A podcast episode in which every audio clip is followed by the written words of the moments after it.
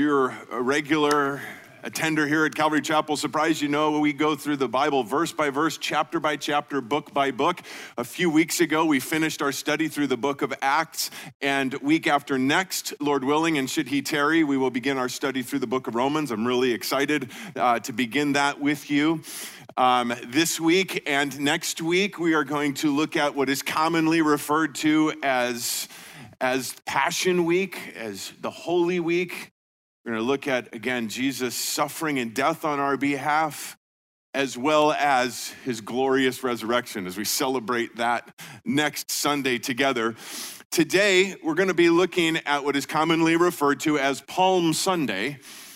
And as, as it's recorded for us in Luke chapter 19, beginning in verse 28, it says, After he had said these things, he was going on ahead, going up to Jerusalem, when he approached Bethphage and Bethany near what is the mount that is called Olivet. Now, just to kind of set the stage for you and kind of get a picture of what is happening here, if you, if you were here last week, remember we looked at the story of Zacchaeus. We, t- we touched on that. That is at the beginning of chapter 19. Jesus, on his way, as we mentioned, to Jerusalem, a large gathering of people on their way, a pilgrimage to Jerusalem for Passover. And we, we talked of that fact. That's at the beginning of chapter 19. Jesus, all the way through this, is on his way to Jerusalem for the Passover festival. And so we see then, and we read through 19, then after that encounter with Zacchaeus, he, he, he tells a parable to the people. And then that's where we find ourselves now at the end of 19. It says, after this, they then take a 17 mile journey from Jericho to Jerusalem. They climb in elevation about 3,500 feet. Now that's a that's a pretty good day's walk. that's a that's a in, in those days though, remember, they didn't have cars, they didn't have buses, they, they walked everywhere pretty much. So that wasn't that wasn't an exorbitant amount of travel for a day, but it was a it was a pretty full day. And as we are going to look through this week and study this together, I do want to take a moment and, and talk, talk to you about something. And before anybody says, oh, well, that's heresy, and, and walks out, bear with me and just hear this right up front. Nowhere in the Bible does it tell us that Jesus was crucified on Friday, okay? So I just want to just want to just want to say right away that I'm not going against anything that is said biblically, but I want to I want to start by something as we are going to look at this week together starting today. Because one of the things growing up and I had questions about that always seemed to be answered in a way that, that appeased me, but as I continue to study through that, I still question it. It says that Jesus on the third day rose again, right? And so most would say, okay, well, it's Friday. That's day one, Saturday, day two. On the third day, Sunday, he rose again. But what do we do with the verse that says, Jesus having a discussion in this, and the Pharisees and Sadducees challenged him, said, Give us a sign. And Jesus said, This wicked and adulterous generation, I will give no sign except the sign of Jonah. Whereas Jonah spent three days and three nights in the belly of the great fish, so the Son of Man will spend three days and three nights in the heart of the earth. I don't care how you slice it and try to explain it to me. If Jesus rose on Sunday morning, which we know he did because it tells us in the first day of the week, you can't get three nights anywhere. So if we start with that point on Sunday morning and we count three nights back, we got Saturday night, Friday night, and Thursday night. Okay, so I just want to put that out there that Jesus, is it possible that Jesus was crucified on Thursday instead of Friday? It would seem to be that way. Now, just as another thing to look at, it tells us in John chapter 12, verse 1, referring to this moment that we're talking about right now in the verses that we just looked at. Jesus, therefore, six days before the Passover, came to Bethany where Lazarus was, when, where Jesus had raised him from the dead. So, six days before Passover. Okay? So, knowing Jesus died on Passover, we, we know that. Six days prior to that, if it was Friday, where would six days before be? Saturday. Could this have happened on Saturday? What we're talking about right now? Bible students? No. Why? The Sabbath is Saturday. And I just told you it is a 17 mile journey from Jericho to Jerusalem. On the Sabbath, it was only lawful to travel 2,000 cubits, which is about 3,000 feet, which is just over a half a mile. That is all the lawful travel that's allowed on the Sabbath. So when we look at those pieces together and we say, okay, so moving with that, and again, I'm not making some doctrinal shift here, I'm not saying something dogmatic with this, but I do think that it's important, and perhaps you'll come to that same conclusion as we continue our study this morning. But where does it, where do we come up with this idea that, it, that it's on Friday. Where did, where did church history come up with this where we look at it on Friday? Well, the answer comes from what is said about when Jesus is, is on the cross after he has died. They go to get his body and they, they, they said they have to take it off of the cross before sunset. Why? Because the next day is a Sabbath day. So people say, well, okay, so the Sabbath is Saturday, the next day, so we got to get the body off the cross, so that means it's Friday. Well, hang on a second. Leviticus chapter 23 says this, beginning in verse 4 These are the appointed times of the Lord, holy convocations which you shall proclaim at the times appointed for them in the first month, on the 14th day of the month at twilight, is the Lord's Passover. 14th day of the month. 14th day of Nisan. Regardless of what day that would fall on in the week, it is always the 14th day of Nisan. Back then, those dates were calculated based on the new moon cycles and that type of stuff. And I don't want to get too technical, but the 14th day, no matter what day of the week that would fall on, it goes on then on the 15th day of the same month, the very next day, there is the feast of unleavened bread to the Lord. For seven days you shall eat unleavened bread. On the first day you shall have a holy convocation. You shall do no laborious work. So, as it is laid out, the day after Passover is always a Sabbath day, regardless of when it falls during the week. If it falls on Monday, it's a Sabbath day. If it falls on Wednesday, it's a Sabbath day.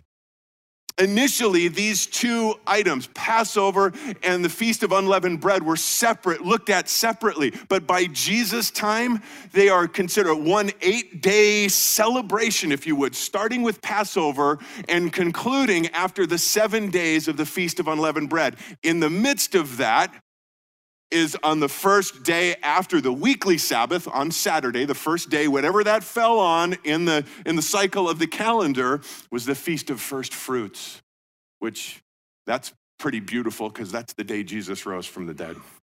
The first fruits. But I say all of that again as the setting as to what we are going to look into. And just as a just as a little aside, is there a day that we can point to on the calendar where Passover would have fallen on a Thursday in this general time frame? And there is. And if we work backwards from that, the day that we're looking at today, that this Palm Sunday day would have fallen on April 6th, 32 AD.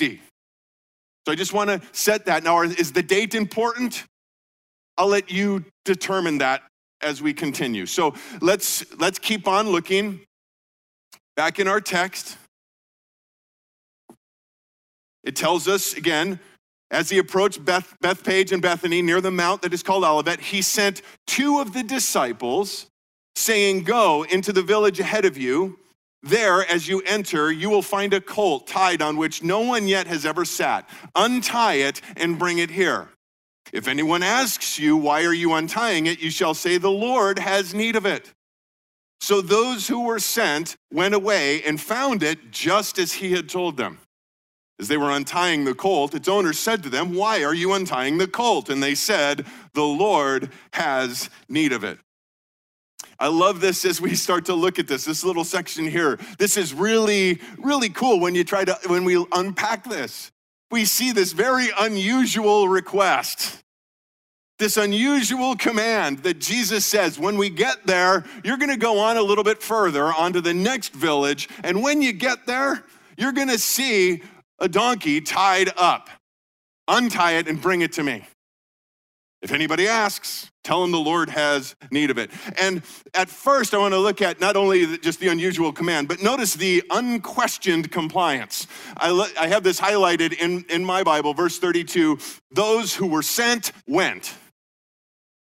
Boom. Those who were sent went. It doesn't record for us any questions that they asked. They didn't say, Jesus, are you serious? You, you, you seriously, you want me to go into the next town go walk up to some donkey from some total strangers, I have no idea who they are, untie it. Why in the world would we do that? No questions, just obedience. Those who sent went. And they didn't complain either. There's no record of them complaining, walking along, mumbling and grumbling along the way. How come he sent us? Why didn't he send those guys? We walked just as far as they did today. Ah, blah, blah, blah, blah, blah, blah, blah, blah. No, those who sent went. Jesus does not give any further explanation, he just expects compliance.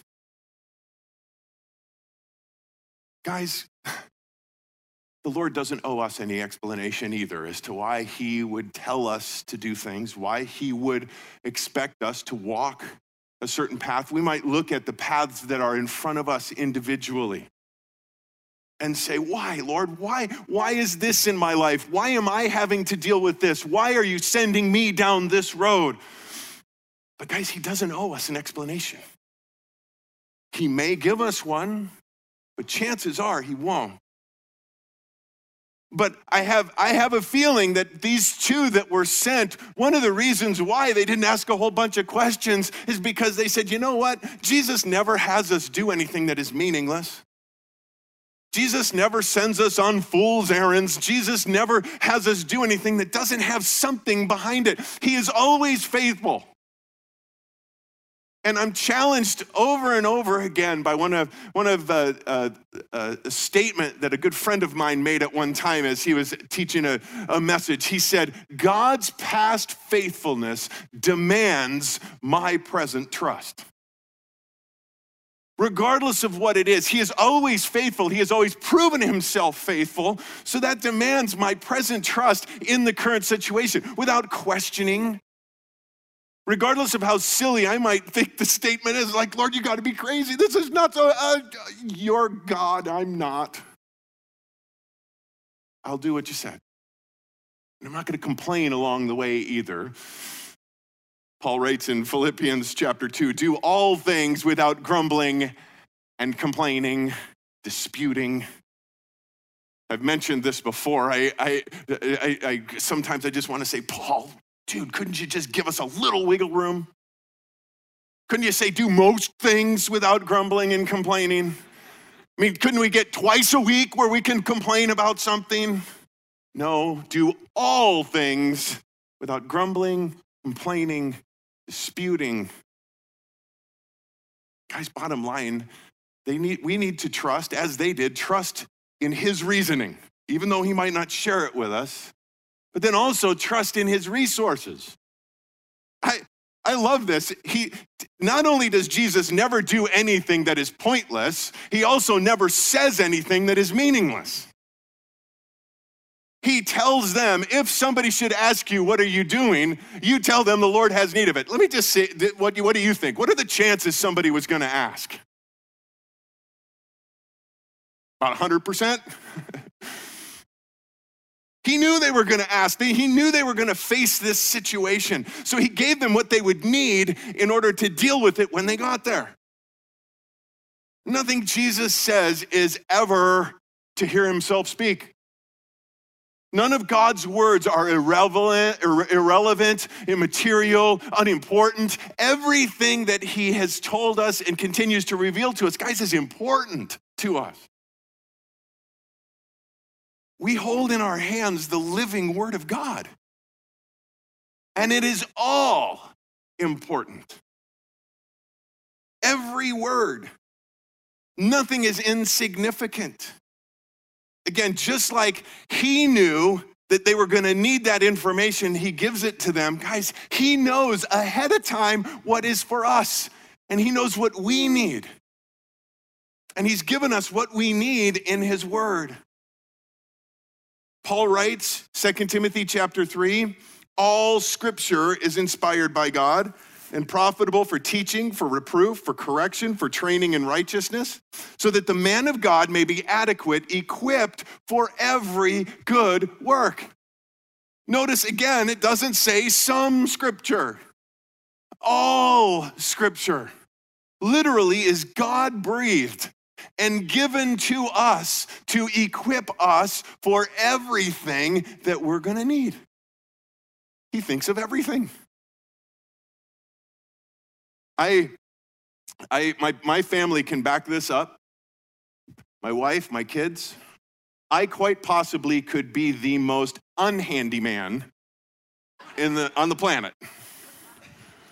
I, I, I need help with everything when it comes to building, when it comes to doing, when it comes, I just, oh, I just, I so covet those gifts that others have, and, and I repent. But I, I, I, I really can't. And I remember when the kids were little, we got this, I ordered this this um, playground set, you know, and when it got delivered, it was in these massive boxes, and I'm like, oh my goodness. i I could do this today, though. So we unpack all of this stuff. And I, I love this because I almost feel like this was the Lord to me because on the top was the instructions, and in big red letters, do not discard, you will need this. because my tendency again is to think, oh, I, I, got this. I mean, these are just big pieces. This piece has to go with this piece. Boom, find out later. No, they don't. So I got to take it all apart. Guys, don't discard this. You need this. Everything in here. That is why personal daily Bible study and devotion is so important. I can't tell you how many times I will be in the morning in a devotional time with the Lord, and all of a sudden something will jump off the page at me. So, oh my goodness, I've, I've, never seen that before. And as I study and I meditate on that, it speaks directly to the situation I'm going through at the time. This is the living Word of God. Jesus tells us in Matthew chapter 7, therefore, everyone who hears these words of mine and acts on them may be compared to a wise man who built his house on the rock. And the rain fell, and the floods came, and the winds blew and slammed against that house, and yet it did not fall, for it had been founded on the rock. Everyone who hears these words of mine and does not act on them is like a foolish man who built his house on the sand. The rain fell, the floods came, the winds blew and slammed against that house, and it fell, and great was its fall. Jesus is straight up, guys. Storms are coming. They're going to happen. It doesn't say if. When the storms come, when the winds happen. Not only hearing, reading, meditating, but doing, guys, we, we have what we need to withstand whatever comes. And we see this, these guys, the moment came when they were gonna need what it was that Jesus prepared them for. Lo and behold, they walk in, there's the donkey, just like Jesus said. They untie it. The owner said, What are you doing? And the simple response, The Lord has need of it, just like he said, Okay. They listened, they obeyed, so they were ready. Now, one last thing before we move on this, this, this struck me too as just meditating on this. Notice he says, Tell them the Lord has need of it. The Lord has need of it. Here, Jesus is saying, as the creator, the sovereign king, he needs a donkey in order for him to do what he desires to do next, he needs a donkey. He chose, guys, he chose to need a donkey because before, uh, you know, reigning on high, the creator of the universe, Jesus needs nothing. But he chose to need a donkey. I don't know about you, but that, that's like one of those wow things. Well, as we continue on, we're going to see one of the reasons why he needed the donkey. Verse 35, though, says they brought it to Jesus. They brought the donkey to Jesus. They threw their coats on the colt and put Jesus on it. As he was going, they were spreading their coats on the road. As soon as he was approaching near the descent of the Mount of Olives, the whole crowd of the disciples began to praise God joyfully with a loud voice for all the miracles which they had seen, shouting, Blessed is the King who comes in the name of the Lord.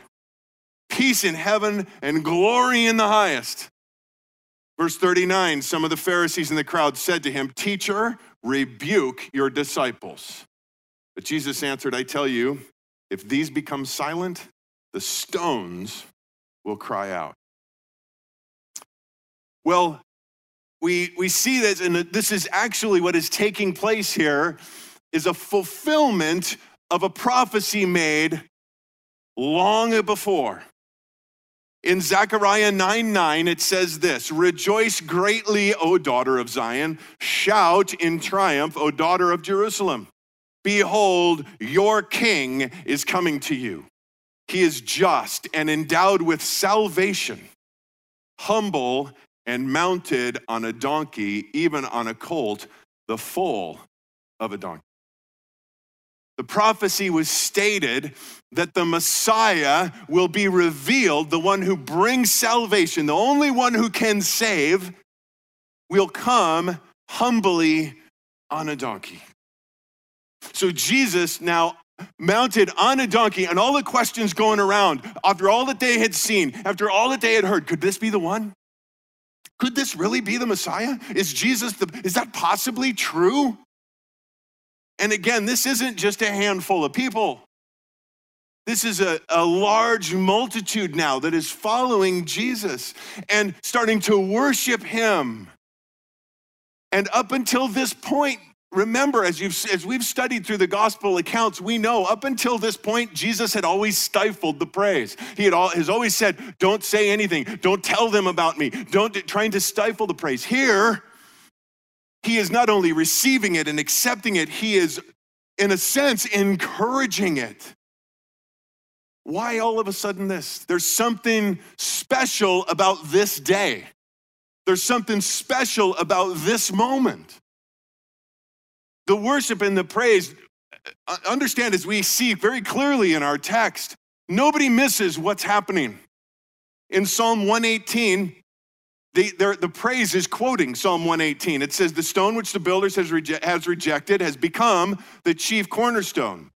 This is the Lord's doing. It is marvelous in our eyes. This is the day which the Lord has made. Let us rejoice and be glad in it. O Lord, do save, we beseech you. Do send prosperity. Blessed is the one who comes in the name of the Lord. They are pr- shouting out, praising, using Psalm 118 as their worship. And guys, Psalm 118 is a messianic psalm, it is speaking of the coming Messiah.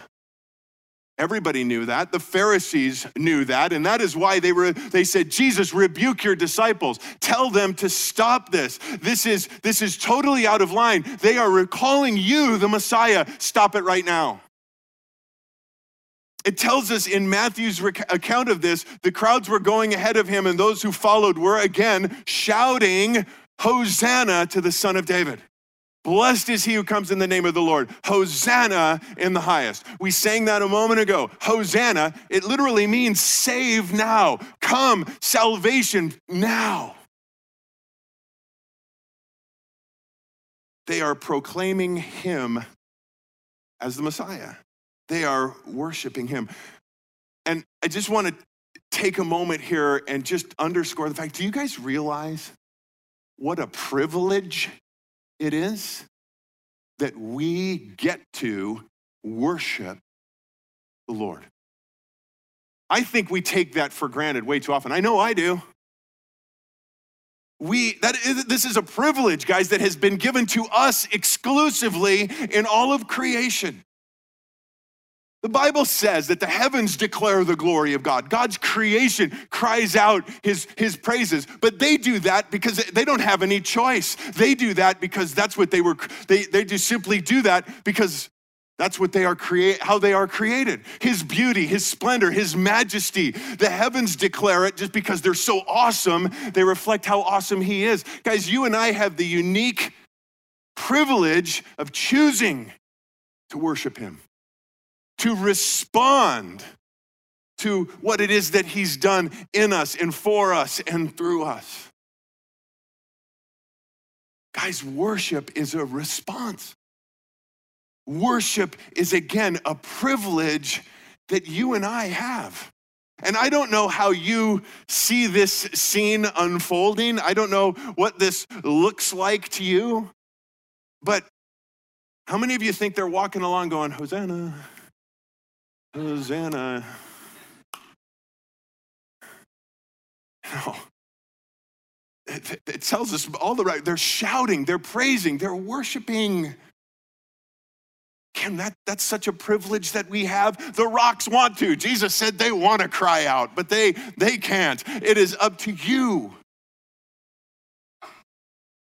Guys, here's the people that we are blessed with that, that are up here, Pastor Brad and the different teams that lead us in worship.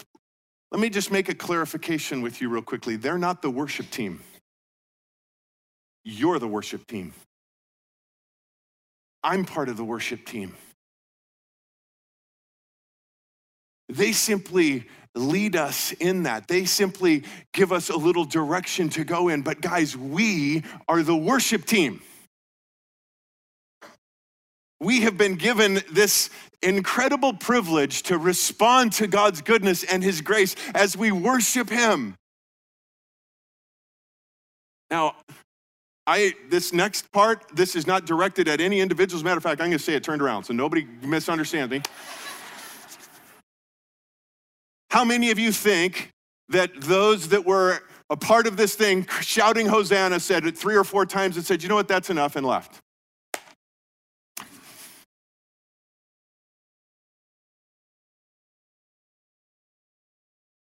Guys, when we, if we leave early.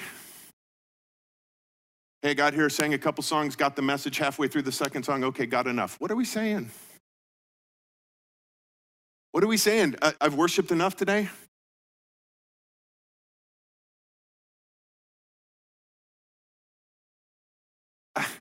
I, I was blessed many years ago now. A friend of mine, he couldn't use them, kind of the last minute thing. Had a couple of tickets to a Broncos playoff game, AFC championship game, right off the 40 yard line, like 25 rows off the field. That game was sold out. You couldn't get tickets to that game. And I, I, was given those tickets. I had the privilege to go and be a part of that game. And you want, uh, uh, guy, I talked of this last week. It's crazy how sports fans worship their sports teams over some silly game. How silly would it have been for me to say halfway through the third quarter, okay, well, I've enjoyed this enough, and when I had the privilege of being at a game that, oh man, I know I could, people would have spent thousands of dollars to have the seats I had for free. I don't know if you know where, if you could sense where I'm going with this, guys, but bottom line, how do we ever say, I've had enough of worship? And one, one other thing, we see, I, again, I, I don't know where you're picturing this in your mind, but I see fervent, passionate worship. And guys, that's from people who are still wondering if this guy's the Messiah. They're still questioning is Jesus really the one? Because a large number of them in a few days are going to be screaming, crucify him. Guys, we know for sure. God's revealed it in our hearts. We know He's the risen King. We have the assurance. How much more passionate and fervent should our worship be? Now, again, I get the question every once in a while. People miss the service or whatever might come up. And maybe somebody's ever asked you, So, how was worship today? What are you asking me for? It wasn't about me. There's only one person you should ask, How was worship today? And that's the Lord Jesus. And let me ask you if you, if you walk out of here and you say, I, I didn't like worship today, bottom line, so what? It's not about you. But hang on, hang on, hang on. If you didn't enjoy worship, because it's not about the it's not about the music style. It's not about the volume. It's not about our own personal preference that I like this style or I like that style. It's all about our hearts before God. Again, I can't imagine that there were some that day that were like going, can't we, can't we do this a different tempo? you know, you know, I, I, I like this, but you know, can't we, can't we sing a hymn? Or can't we, can't we bring out an electric guitar? Or can't we? No, it was just all about, because it's all about Him. It's all about worshiping Him. As a matter of fact, in our text, the only people complaining about the worship were the Pharisees.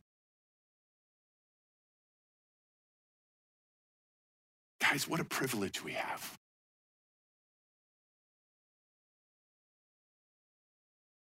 And the fact, again, not only that we have the privilege to, to worship Him and adore Him and to cry out with our hearts, but also part of our worship, Hosanna, save now, we acknowledge, God, only you can fix this. Only you can fix my situation. Only you can step into this, this, and do this. Save now. Guys, that part of our worship, that we can go there and acknowledge that He is the one that's why t- nights like tonight are so important when we have our encounter service. I want to invite you again. As Pastor Brad did earlier, I want to invite you. Six o'clock tonight. That's what we do. We worship, we pray, which is worship, and we acknowledge God, you're the only one who can fix this city, this country, this world. You're the only one. And we step in and we intercede for, for one another. We intercede for our brothers and sisters around the world. Again, we have that privilege. Well, let's continue. Verse 41.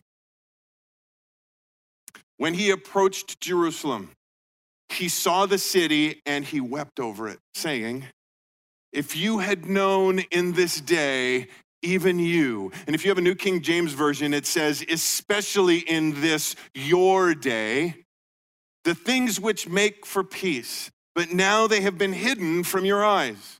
For the days will come upon you when your enemies will throw up a barricade against you and surround you and hem you in on every side and they will level you to the ground and your children within you, and they will not leave in you one stone upon another. Note, because you did not recognize the time of your visitation. Jesus here prophesies. He says that there's a day coming. Note, because you didn't recognize this day, there's a day that is coming in which this city will be totally destroyed. And at the time, people would have thought, that's crazy. And especially the way Jesus says it, not one stone left upon another, but in 70 AD, that is exactly what happened. Guys, two things that we need to understand that separate our faith, what we believe as born again Christians, from all other beliefs and all other faiths, First and foremost, we serve a risen king. Jesus is alive. Our, our Lord and Savior, who gave his very life for us, rose again three days later. We serve a risen king. That's what we celebrate next week. That's what we celebrate every day of our lives. That separates us. But also, one other thing this word that we've been talking about, this Bible that we hold, is one third prophecy. Speaking of things that when it was written had not yet happened. No other religion, no other book dares to, to try to do that in such a way as the Bible does because it would, if proven wrong, you're totally discredited. And that's what happens over and over and over again everywhere else. But every time the Bible, 100% accurate, has never prophesied something to come that didn't come to pass. 100%. Every time. Now, I want to look at just one of those with you now.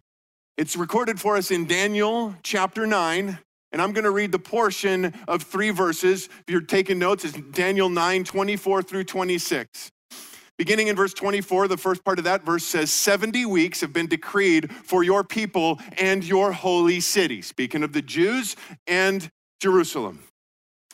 Verse 25 says, So you are to know and discern. You are to understand this. This is not to be foreign to you. You are to know and to discern that from the issuing of a decree to restore and rebuild Jerusalem until Messiah the Prince, there will be seven weeks and 62 weeks. Verse 26 says, Then after the 62 weeks, the Messiah will be cut off. Now, sounds a little perhaps cryptic, so let me help you just nail down a couple of things and then it will real quickly go through this. But when it's speaking of weeks here, that is commonly known as a period of seven. A week, you know, seven days in a week. So when it's speaking of a week, it's not necessarily referring to seven days, it's speaking of a period of seven somethings. So when we look at that as a period of seven years and we extrapolate that out, we see that seven weeks would be seven times seven or 49 years. The 62 weeks, again, 7 times 62 is 434 years. follow me, I, I figured this all out yesterday. Okay, that's, that's not true. Um, a really, really, really smart guy back in the late 1800s devoted a large part of his life studying through this and he wrote a book his name is sir robert anderson but so this is where this information comes from so we total that up, and there's 483 years. Back then, they used the Babylonian or lunar calendar that had 360 days in it, not the Roman calendar that we use today, 360 days. So you multiply that out in days, it's 173,880 days. Nehemiah gives us the day that it says the, from the issuing of a decree to restore and rebuild Jerusalem. So we know that day. And if we add from that day 173,880 days, guess what day we come to? April 6th, 32 AD. Is the date important? I'll let you decide. But here we see that prophecy again fulfilled completely. And you can, you can dispute that. You can discard it however you want. You can take that information and, and set that aside to chew on later. That's okay. That doesn't change anything about what we've been talking about or where we go from it. Jesus said you needed to know this day. He said, This is your day. And you didn't recognize it. You did not recognize the day of your visitation. And we know that as we look at this, the vast majority of the people totally oblivious to what's going on.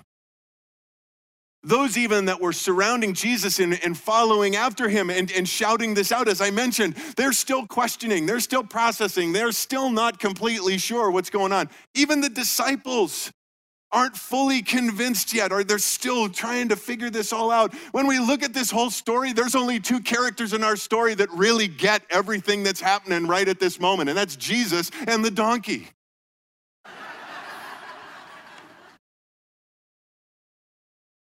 and there's some interesting things about the donkey that I think are worth noting. First of all, we know first that that donkey had to be redeemed. We know that because in Exodus 13 13, it says that every first offspring of a donkey, and we know through the description in, in uh, Zechariah that it's the firstborn donkey, every first offspring of a donkey you must redeem with a lamb. If you do not, you must break that donkey's neck. What it says, Exodus 13 13. So, how do we know the donkey was redeemed? Its neck's not broken, okay? So we know it's been redeemed. Secondly, we know that it's been released. Look at verse 30. He says, Go and untie it. It had to be released. it was also requisitioned. Jesus said, Go and bring it to me. We also see that it needed to be ruled. Notice this, and this is important. He says, Go get that colt on which no one yet has ever sat. This is an unbroken animal. It's never been sat on, it's never been ridden. It needed to be broken. And we see in verse 35, they brought it to Jesus, they threw their coats on the colt, and Jesus and put Jesus on it. And then Jesus rode. That donkey was ready. ready? How was that donkey ready? It's a, it's a young donkey. It's never been ridden before. It's never been used for this purpose before. How could it possibly be ready? Well, I think the key, the answer is that Jesus said, Go get it, and then Jesus sat on it. Because when Jesus says you're ready, you're ready. We see all of these things about this donkey. You know what, guys? The same is true for this donkey. Same is true for all y'all donkeys. Guys, first of all, we need to be redeemed. Bible tells us that we aren't redeemed with the blood of, of bulls and goats or even lambs, but the lamb the Lamb of God, who here we see riding in and receiving this praise, but just days later will be crucified, shedding his perfect blood for the forgiveness of our sin. As Peter writes, knowing that you were not redeemed with perishable things like silver or gold from your futile way of life inherited from your forefathers, but with precious blood as of the Lamb, unblemished and spotless, the blood of Christ. We've been redeemed. Guys, we've been released. Through that process, Hebrews tells us that because he became one of us, because he shed his blood for us, it was done to free those who, through fear of death, all their lives were slaves. Guys, we've been freed. And we looked at this last week in John 15, 16. We have not only been freed, but we've been requisitioned and ruled Jesus said, You didn't choose me, but I chose you and equipped you to go and bear fruit. Guys, we need to be broken, we need to be submitted. And, and I love this too again. We need to be ready. And what makes us ready? All of our preparation, all of our classwork, all of the blah, blah, blah, blah. No, what makes us ready is God calling us and God's saying go. And we need to step out in faith. We need to, we need to, we need to trust the fact that he's not going to send us on a fool's errand. We need to trust the fact that where he sends us, if we will go, he will provide everything we need for to accomplish what it is that he's called us to do. We just need to simply be like this donkey and say, anytime you want to get on, anytime that you want to use me, And again, I want to go back to what it says in verse 31 tell them the Lord has need of it. Guys, this, again, this blows me away. But the Creator, our Creator, our sovereign King, has chosen to need me and to need you. you we can argue the wisdom of that all we want, but it's the truth. St. Augustine said, Without him, I can't, but without me, he won't. Guys, do you realize the privilege of that? That God again has chosen us to be a part of his eternal plan of redemption for the world, to bring the ministry of reconciliation. He did it. We simply share it.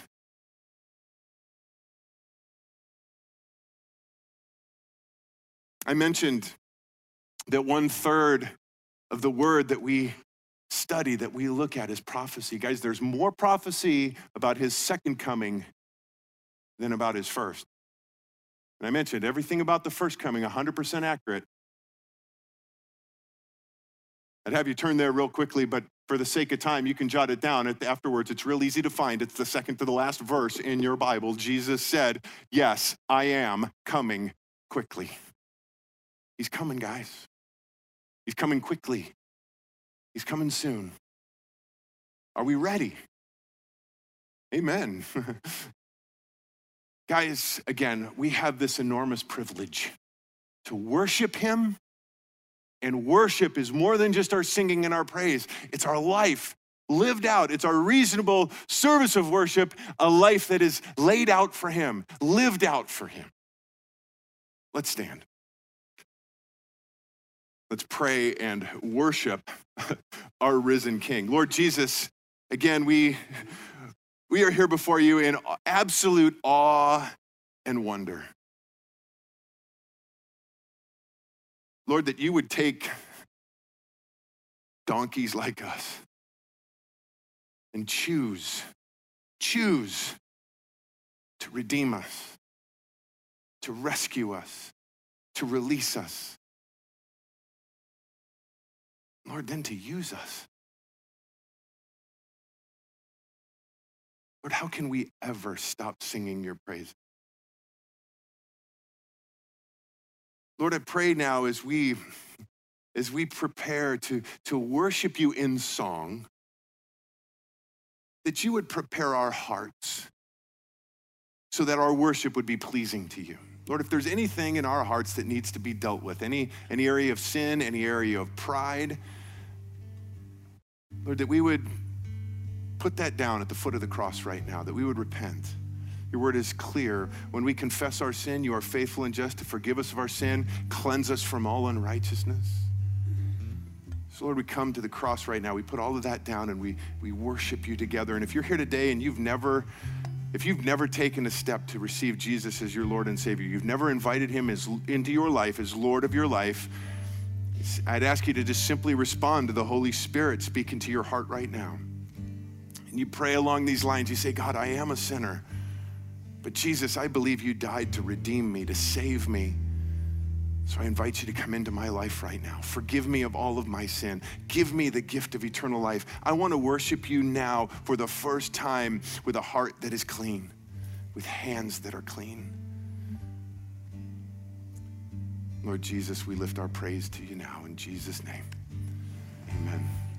Amen.